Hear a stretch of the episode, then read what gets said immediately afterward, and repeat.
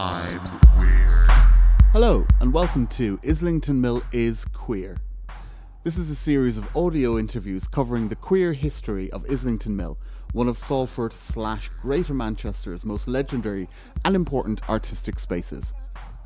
My name is The Nihilist, aka Niall O'Connell, and over the course of these interviews, I'll be speaking with some of the creatives who have been involved in the history of Islington Mill, as well as those who are currently working here and those who are going to be involved in Islington Mill's future moving forward.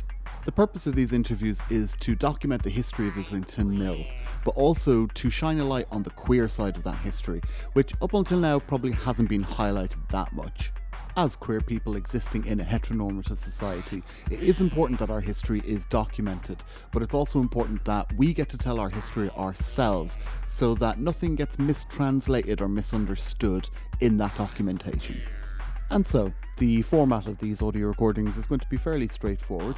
It's just a one to one or one to more, however many is needed, interview between me and, as I've already mentioned, the creatives who are queer and have been heavily involved in Islington Mill's past and present and future. And so, to get the ball rolling, I decided to sit down with Riv Burns, who has been very instrumental in Islington Mill's past, most notably as part of Off With Their Heads and as live music act booker here at Islington Mill for roughly about the first half of the past decade. Also, Riv was instrumental in helping um, myself and my partner Joe Spencer, who we used to work together under the banner Tranarchy, in bringing the American queer performer Christeene to Islington Mill for a number of years in what was almost uh, like a summer residency that Christeene did here, probably best known under the name Bummer Camp. So, yes, welcome to episode one of Islington Mill is Queer with me, the Nihilist, and our first special guest, Riv Burns. Riv Burns, do you remember the first time you ever saw Islington Mill or were made aware of its existence? I do, and I remember being absolutely terrified, but also astounded. Um, yes, I do. Do you want, do you want me to go Yeah, into please it? tell me. so, yeah, yeah. Um, I had been in Manchester for just a month and a half, um, and I'd been to see a band um, at. Gosh, it's the place that's next to Albert Hall now, um, but it was a basement. I think it was called like Chicago Rock Cafe or something awful. Um, Okay. And I went to see this Canadian band called The Organ, who I was friends with um, at the time. And um, yeah, so it was five piece kind of like Smiths kind of vibe from Canada. And watched the band and talking to them at the end, they were like, "Oh, we're going to go to this party." I was like, "Sweet!" And they're like, "You should come." I was like, "Amazing! Yeah, all right, that'd be great." So bundled into a taxi with two of my friends and um, two complete strangers, um, who turned out to be Jane Compton and Deb Jump, who ran uh, Club Brenda at the time. Cool. And uh, What yeah, is so- what a little taxi to jump into? It was like one of the best. Yeah. Um, and it was yeah, black cab, and literally took us like two minutes down the road um, to this like yeah huge steel gate, and it was like dark and it was cold. It was October. I was like, God, where the hell are we? Walked in. There wasn't a front door at the time, so we came in through the side entrance. Walked up what felt like a million stairs all the way up to the fourth floor, um, to the room in which we are today. The Um, studio room. Yeah, studio room, and it was pitch black um, until you open this door, and it was just like projector on the white wall and fairy lights and DJ like DJ set up in the corner, and I just um, yeah DJ'd with Jane for about three, four, five hours. Um, I had such a lovely time. Um, remember drinking. Uh, Vodka with Vimto and hot water because it was the only thing around. Um, I met Bill and Maury for the first time Mhm. um, yeah, and just kind of found a little home and then left at kind of six, seven in the morning, as you Mm. always do at your very first experience of Islington Mill, I think. Um, and walked out and really vividly remember the um, advertising board that's on Chapel Street with Yeah. the kind of the big feet and the people. I was like, I have no idea where I am. I've been in Manchester for a month and a half. Where am I? Yeah. And turns out I was in the other city. yeah. Um, so yeah, that was my first experience of the mill. Scary, but then homely. Yeah. What uh, what year was this? Uh, 2005 or 2006, I can't remember. Okay. one.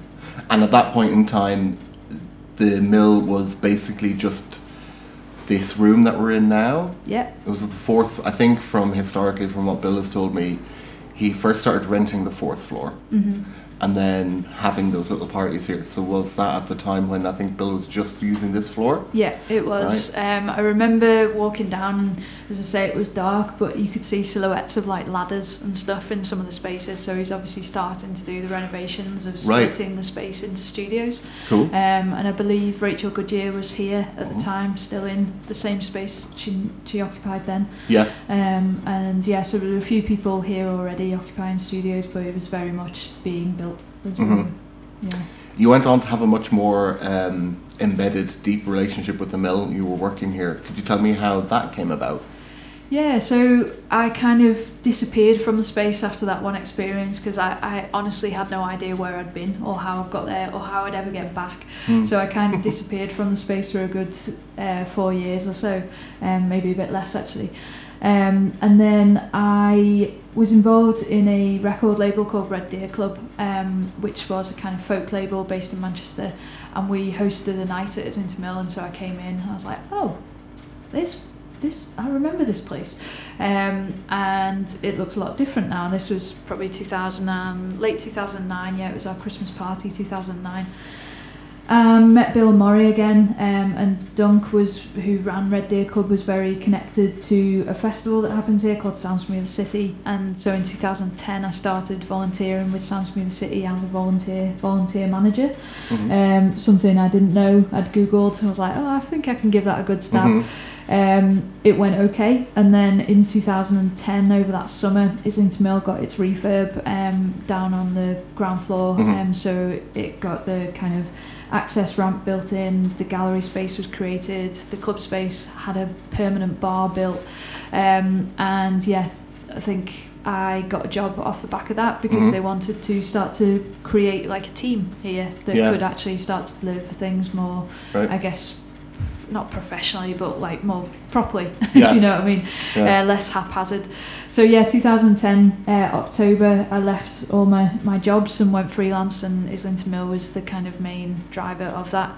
Cool. And I stayed here running the events program um, for four years, just over four years. Yeah. So technically, your job title was events programmer, or what? Yeah, so it kind of started off as like marketing and events, and then led to into yeah events manager, um, along with Mark as the kind of venue manager at the Mhm. time.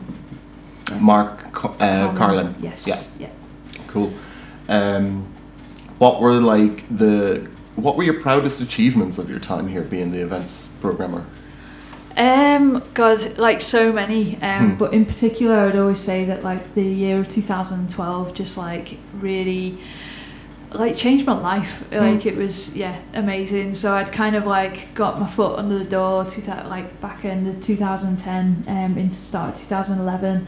Um, and then started having like a few more kind of creative inputs. I remember putting on Austra in 2011 um, Mhm. as one of the first shows that I'd done here. And then in 2012 was um, the uh, Queen's Jubilee, and um, we did a whole bunch of events around that um, period of time, Yeah. um, including loads with yourself. Yeah, um, yeah. With um, so I ran a kind of promotions company alongside that was basically my job, um, called Off with the Heads, and Mhm. that aim was a kind of an idea that Bill and I had come up with um, of just doing more queer parties and creating a, a home for the kind of queer parties that used to happen so often at the mill with Club Brenda and had started to happen less as the Mhm. venue had become more kind of um, venue-like and a structure and needed to have income and blah blah blah. So we tried to bring some of that back in, um, and yeah, putting on acts in that year from like I think there was one month in particular.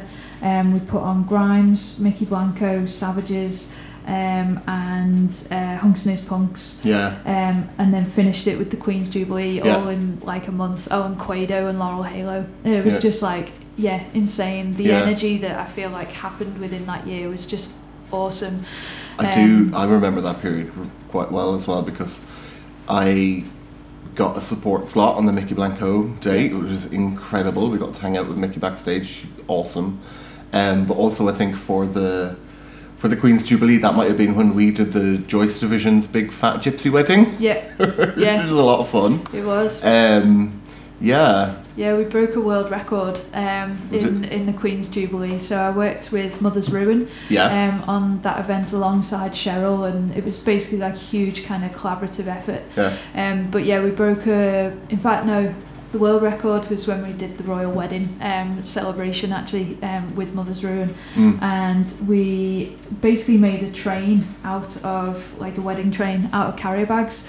So we basically raided Sainsbury's over and over um, and got everybody's recycled carrier bags, tied all these handballs together, and did a parade from the Mark Addy, um, which is now sadly shut, Yeah. um, where we met the Drunk at Vogue boat party. Um, and then we brought the party all the way up, carrying this train all the way along Chapel Street. And I think at one point it went from like the Mark Addy was still bundled up, and we were already at the Trinity Way crossroad. Like it was long Yeah. um, yeah. and quite a sight to behold. um, yeah, so that that was really special. Um, and yeah, just doing silly things like that, like um, yeah, and quite conceptual parties Mhm. and stuff. I really um, yeah loved it and miss it. hmm You mentioned off with their heads. Can you tell me a bit more about what that is? Was? Was? Yeah. So I guess it was like a party come live music promoter Mhm. in a simple kind of form. Um, but it was very uh, collaborative in its essence. So some of the parties we had had kind of like six or seven different collectives involved, like Mm, yourself with Tranarchy and Mhm. everyone from Chew Disco to uh, Off the Hook to Good Afternoon to Trasharama to um, gosh, like so many people. uh, Mother's Ruin, Mhm. X Collective, Mhm. uh, Volkov Commanders. Cheryl, like all involved sometimes in just like one party. Yeah. Yeah. Um, and it was the the way that I always approached it was to try to do something that people didn't expect. That's what I feel like the mill has always done is to kind of give you something that seems very simple, like Mhm. i- in its like presence on paper, like a gig, but actually you walk into it and it's completely different. Mm. So sometimes like there would be something you had to crawl through to get into the venue. Like I remember once um, an off with the heads party I basically um, had this kind of like projector screen that I'd slit through the middle and then had a projection of just basically a massive badge on it and so Yeah. people had to enter through a Yeah. badge to get into the gig yeah. I remember and that. it was just like set the scene from the very off and it's like you come into this space it feels quite scary and intimidating as you're walking up to it because Mhm. at the time around then that was like 10 years ago like yeah. there weren't all these flats it was still a scary kind Yeah. of place or a Yeah. place that people didn't go to often but then you see this and you're like what is Mhm. going on like this is fun and then you walk Mhm. into it and then the band might be playing next to the sound desk or they might be by the bar and not actually on the stage or like just turning things on their heads a little bit Yeah. um, and yeah, utilising like that mix of art and music was like really important for me. Mhm. Um, and Can I ask you what your own background is before you came to work at the mill? What Yeah. what what did you study and what you trained in? yeah, so uh, studied English and American literature, which has no impact on what I do today. um, but I actually remember my dissertation um, was all about uh, basically lesbian representation in the 21st century. So Mhm. everything from TV to radio to music to In the 21st century. Yeah. Yeah. um, so from like k.d. lang to um, kind of the L word basically. Yeah. Um, and Oh, Showgirls wasn't made in the 21st century, so that doesn't count. no, wait, actually, no, it was 20th, sorry, 20th century. Right, So, okay. yeah, yeah, yeah, Yeah, sorry. Yeah. you're totally right there. um, and yeah, Andrew Moore was my dissertation. Ah, um, right, okay. Tutor, Yeah, so great. yeah, it was like, so it kind of came from that, but whilst I was at uni, I was putting on um, music like nights um, at Vanilla in, in Mhm. the village um, called Sugar, Mhm. which was basically an alternative night for women because for me, like I was always into like indie and rock and Mhm. like hip hop and stuff that just wasn't cheesy pop and dance. Yeah, and yeah, I was yeah. like, I'm not. I don't want to go to a club night and do that, or I want to go go to a gig but feel safe and feel in my Mhm. community. Um, so yeah, I just took it on myself and did that alongside doing my studies. So I was Mhm. doing that for four years. So always had this drive for music. Like I was DJing at the time, um, and I knew that music was something that I wanted to go into. Mhm. Um, I just didn't know how. So when I left uni, I just started doing loads of other bits and bobs, which is kind of, I guess, how I got here now. Yeah, yeah. Music and like community is really Yeah. important to me. Like you said, you almost kind of fell into job at the mill with the volunteering role and stuff. Yeah, definitely. Like uh, it's so cheesy, but like right place, right time. Just Yeah. like yeah, it Yeah. was. Um, fully was. Um, How were, how were the vanilla years? Do you have any stories from then? They were good, man. You know, like I really, I, I think Just for anybody in- who might be listening, can you just tell us what vanilla is? yeah, so Vanilla um, was at the, I guess, what did they used to call themselves? I think it, they were just like an award-winning lesbian bar. Um, One of two lesbian bars in the village, like Yeah. exclusively um, lesbian anyway, um, at the time, and now they're the only remaining one. Um, and yeah, basically, like it was so important for me at that time because I was like, felt like I needed that community around me, and I Mm. think the role that the village plays is huge and still does play it today. Like I know there's a lot of critique about it, um, and I think it potentially is less prevalent than it once was. But I think for kids just coming out, I think it's still so important. Mm. Um, and yeah, I, I like to think that that still happens, but I don't know if it does. But yeah, loads of fun stories from there, um, like DJing at some of their birthday parties and um, yeah, putting on acts like Karima Francis and Axe Girl and Sophie's Pigeons and Hooker, who are now Mm. Lines and all sorts of people. So I, I met lots of people um, and was doing everything from the DJing to the sound checking to the making of the posters and everything in between. Mm. So I really like learn a lot of different skills from Yeah. doing that, which Yeah. I think set me up for this more like Yeah, DIY aspect of life that So- the mill experiences. In terms of the like music promotion stuff, a lot of that you're actually self-taught. Mm. Yeah. yeah, yeah, Cool. absolutely no like education or like kind of even learning from others. To be honest, like Yeah, I, yeah. a lot of it was really self-taught, and then later on, I started to be able to learn from others. Um, Mhm. yeah, Um, just for clarity for anybody who might be listening to this at some point in the future, we it's 2021 Yep. and the country has been in lockdown now for almost a year. hmm yeah, Um, and it is, I feel it's quite, not funny is not the right word, but kind of weird talking about the village and what it represents to youth because I'm not sure if that's going to be there when we come out of this lockdown, especially. Um, I know. Well, I mean, I'm not sure. Is vanilla vanilla still there? As in, it was functioning up until last March, was it? uh, yes. Until Yeah. last March, it was yeah. But I don't know if coming out of lockdown, if, for instance, the people who run Vanilla own that bar, or are they, you know, are still paying rent to landlords? Because I think a lot of um, venues that are in that position where they don't own the actual building that they're working from, they're paying rent to the landlords. I don't know if they're going to come back after lockdown. So it is like what you were saying about the village being like very necessary for queer youth as a space to come out and stuff like that. Um, I'm wondering about the future of the village, and especially now that like I don't know if you've been down there lately, but the amount of new builds that have gone up there, like there must be at least kind of similar to this area that we can look out the window. Like there's a whole bunch of new buildings gone up, and it's like there's probably about a thousand new residents in that area, and they're all like vertical, so they're not like taking up the spaces of the bars and stuff. They're just plonked right into the middle of what is traditionally Manchester's like queer village. Um, and I'm wondering if that potentially spends the spells the end of what we have had as the village. Like, do you have any thoughts about that? Like, Yeah, I mean, I think it's been rocky for a number of years. Like, I think there's been monopoly kind of going on there as well, um, and I think a lot of changing of hands of bars and um, like um, yeah, brands and things like that kind of creeping in. More restaurants. Um, yeah, I think it has been on a s- kind of not a decline because I feel like that makes it sound like it's over. Um, but I think there has been a lot of change happening there over Mm. the past few years. Um, but I think there are still some really key places that are there and I hope will continue to be there. But I Mm. don't think there will be the variety that say we had in 2005 Yeah. When Mm. I first came here. mm, Um, I don't. There will never be that variety again. I don't think. yeah, Um, but hopefully there's enough for people to still feel like they have a community because I think it's so vital. yeah, Um, but also like I think places like the Mill and Yeah. the White Hotel Yeah. and like other kind of queer spaces have opened up that weren't that mean that the village maybe doesn't have that doesn't have as much of a role to play as it once did because there are now multiple homes that aren't just in one space. Yes.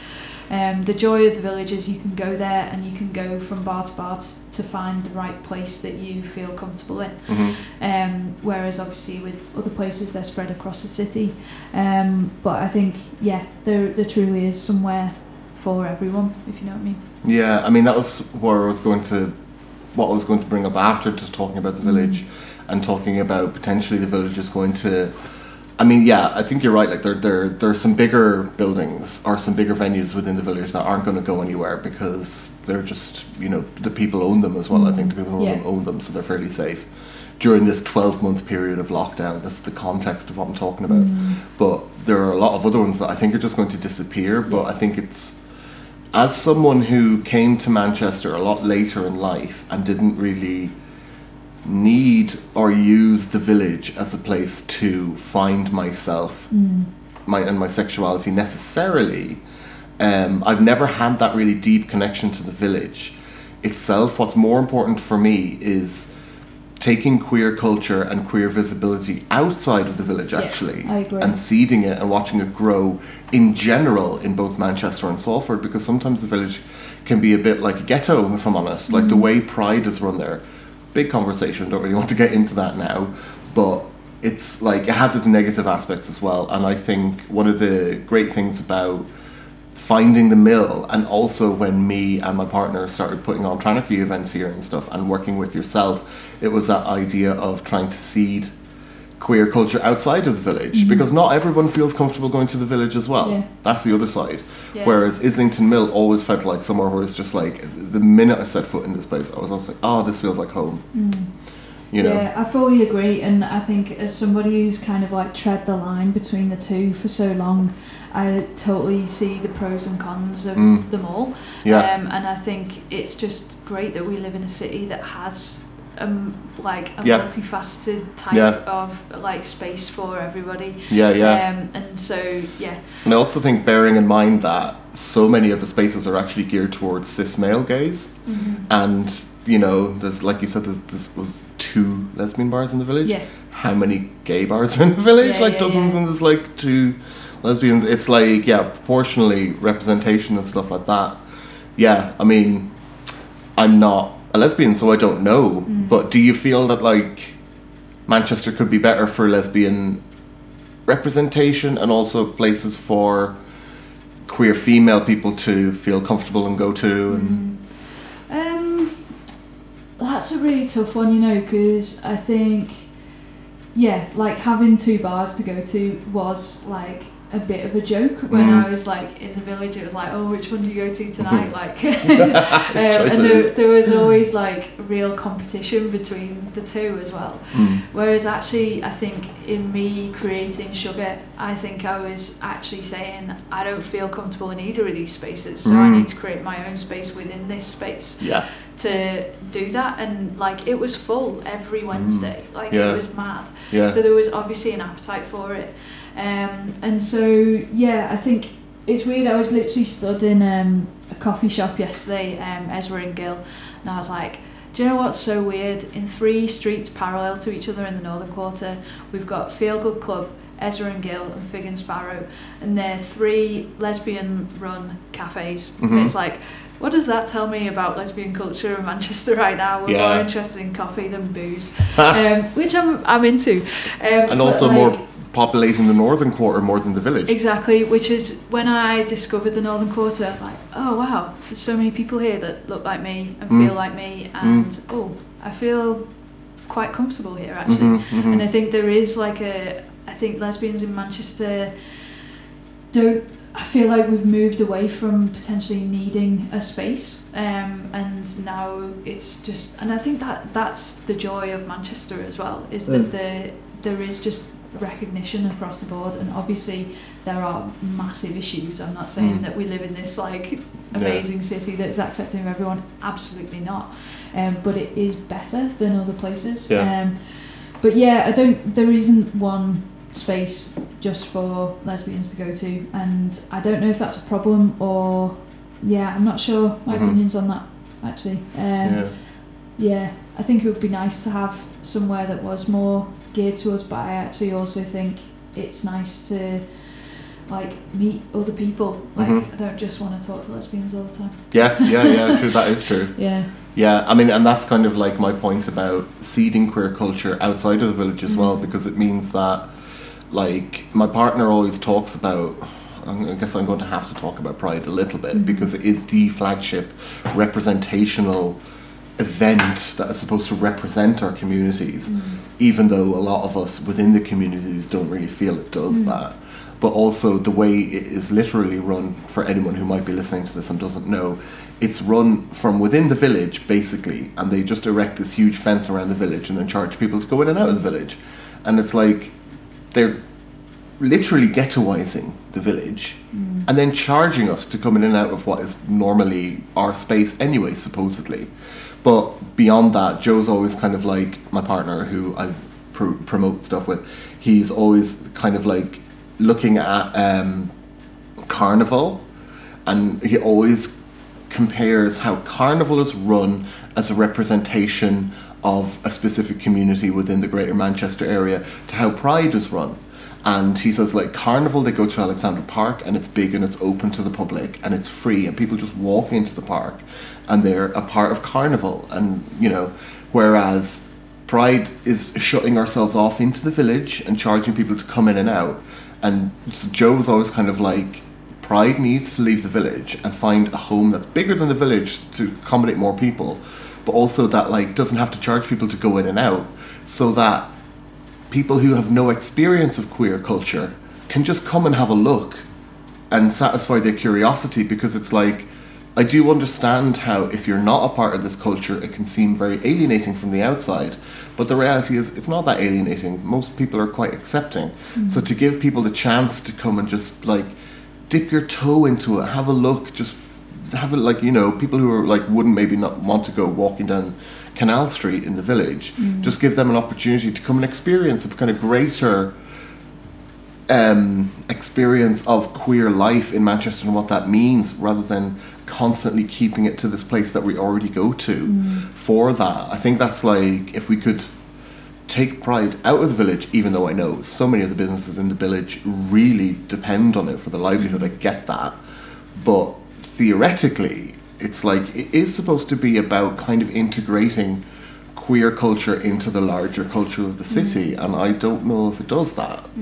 But I don't know. That's a that's a big conversation. Yeah, I think more and more so over the last few years it has started to do that for sure. Yeah. Um, I think they've listened to a lot of critique that has basically been saying the same thing. Um, Mm. And I mean, I was involved with Pride for years. I used to DJ on the main stage for it, um, and always kind of said that as well. Like Mm. I was doing that alongside running off with their heads, which Mhm. at the time, as I say, like Mhm. walking that line between the two, I really felt quite distanced actually from both of those communities because I Mm. felt like there was a divide and because I was involved with two I was like kind of isolated from being in either yeah. um, and so yeah I've definitely felt that um, kind of critique of it from both angles um, and I think they've listened and are starting to do things like with the kind of Superbia program and Mhm. kind of doing more outreach stuff I think yeah I think time will tell and I guess like the um, experiment with Mayfield Depot and stuff allowed the village to kind of be a bit more open last Mm. time round I believe um, I wasn't actually there so I don't,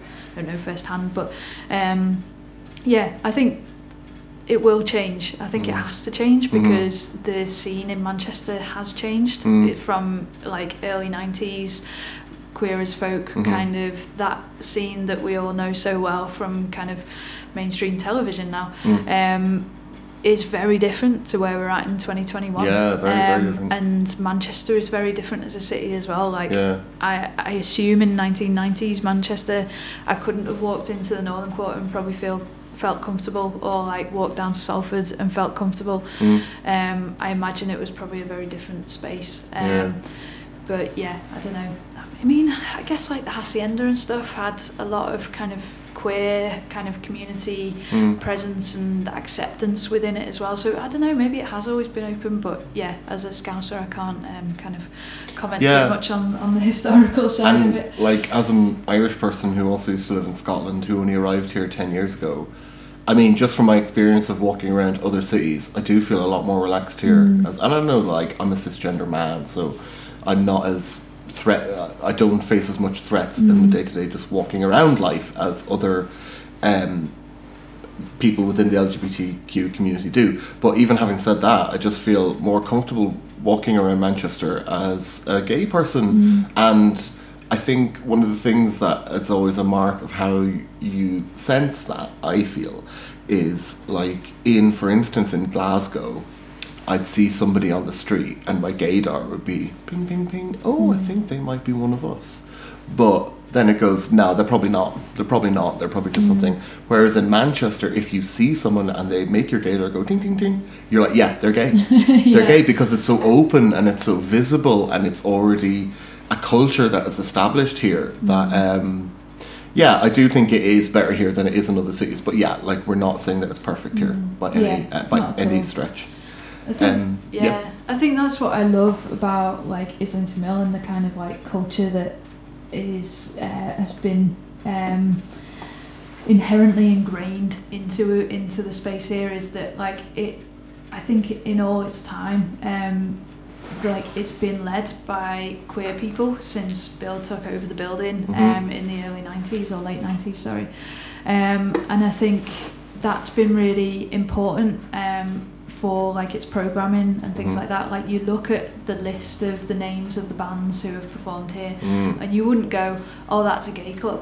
You wouldn't even say that's a queer club, mm, but it is, and Yeah, it's yeah, like yeah, you walk in here, and it feels like Yeah. I can be whoever I want to be. It's Yeah. incredibly welcoming. It's just like it settles you, and it's like just yeah, no holds. Like yeah, what's the word I'm trying to say? Um, but yeah, you just feel comfort Yeah. basically. Um, even if you're here to see like I don't know Dutch Uncles or Mhm. something like a really kind of yeah straight band. Mm. Um, It doesn't matter. You can still be whoever you want, and I think Yeah. the mill has really like helped to ingrain that kind of queer culture into straight culture and Mhm. make people just yeah yeah. um can you tell me then do you mind giving us the condensed version of what is sounds from the other city and what was your involvement What is Sounds? Um, so Sounds is a uh, annual music festival um, that celebrates performance, music, and art. Um, it's been taking place for 17 years. Well, this year would have been our 17th, um, but sadly we've had to cancel for the second year running due to the coronavirus um, kind of pandemic. Um, so yeah, 2022. Hopefully we'll be back, and it'll be our 18th year. Um, and yeah, so it happens on the May Day bank holiday. I think the last edition we did was our um, quindecennial, where we took over Regent Trading Estate um, and worked. We basically worked with different promoters from across the city, well across the, the UK. They each program a stage, um, put on a bunch of acts. We give them a budget, and then we kind of get these lineups that go from like folk to techno to hip hop to um, metal and everything else in between um, and we just throw one big kind of 14 15 hour party across Chapel Street. Um, I think 2018 was the last time we were fully on Chapel Street and we used 23 venues across the, area Yeah. within that, like I guess a one mile radius. Yeah. Um, and worked with 27 promoters from across the city. Hmm um, so yeah, it's just like a massive. I, I always like to call it a big day out in Salford because that's what it felt like to me. hmm Um, I've been involved since 2010, so this would have been my 12th festival Yeah. um, on it, and I'm now director with uh, Mark Carlin as well. Mhm. Um, Maury um, was one of the founders along with Mark, Mm-hmm. um, and stepped out uh, probably like 2012, something like that. Um, so yeah, it's just like a big culmination of just Mhm. lots of amazing brains and Mm. activity. And you said that unfortunately you've had to cancel it this year because Mhm. of the pandemic. Is there going to be any like online or any? Up for debate still. Right. Okay. You're still yeah, we're, we're considering different options for this year and what we might do, um, but we're hoping to basically spend the time to just become a bit more of a resilient festival. We've been DIY for our whole 17 years so Mm. far, um, and we've really noticed that through this pandemic in just like the real nuts and bolts of like we don't have a payroll and therefore we don't have any staff on our books and Yeah. etc etc which is an issue when we come into kind of yeah times like this Yeah. so we're just trying to tighten up the organisation do lots of back end stuff so that we can come back in 2022 and just be super strong and just like m- even more resilient for the future to have this platform that people from all shapes and sizes and like places and whatever come to to just celebrate and be themselves. Yeah. um, and yeah so we want to make sure that for the future we can still be there. I kind of feel like it, the mill and sounds and us and stuff being based in Salford is a bit of a blank slate that maybe actually technically Manchester wouldn't have and allows us to do stuff here that's a bit because it's slightly out of the way and maybe people don't yet. I mean it's coming there with stuff like the White Hotel and the mill and stuff. This idea that Salford itself is some kind of cultural capital mm. didn't like what like when I first arrived in Manchester in 2010 and saw adverts for sounds from the other city I didn't know about the Salford mm. Manchester divide at that time. So I just thought that that was a festival based in Manchester because Manchester is not London mm-hmm. rather than oh no it's even deeper than that. It's Salford Yeah. is not Manchester so yeah I think that maybe actually being based in Salford is a real benefit to us because we can like you said we can build our own scenes here we're not relying on something that's already here Yeah, yeah, and Salford City Council are incredibly supportive of places like this as well. Um, and I think the whole kind of cultural strategy for the area is that Salford is a place of making, and that is what the mill has been doing for like 30 years now, Yeah. nearly. Um, and that's why they love places like this and want them to continue. Um, So yeah, I think we're in a really good good place to kind of rekindle that like energy that is going to come out the back of this pandemic. I think yeah um, I've, I've been reading a lot about the Roaring Twenties came out the back of Yeah. Spanish influenza. And Yeah, yeah. Like, First yeah, World War We're probably due for due Yeah. for the next. and then in 10 years time we'll have fascism Yeah, Yay! perfect, great, can't wait. and on that note thank you Riff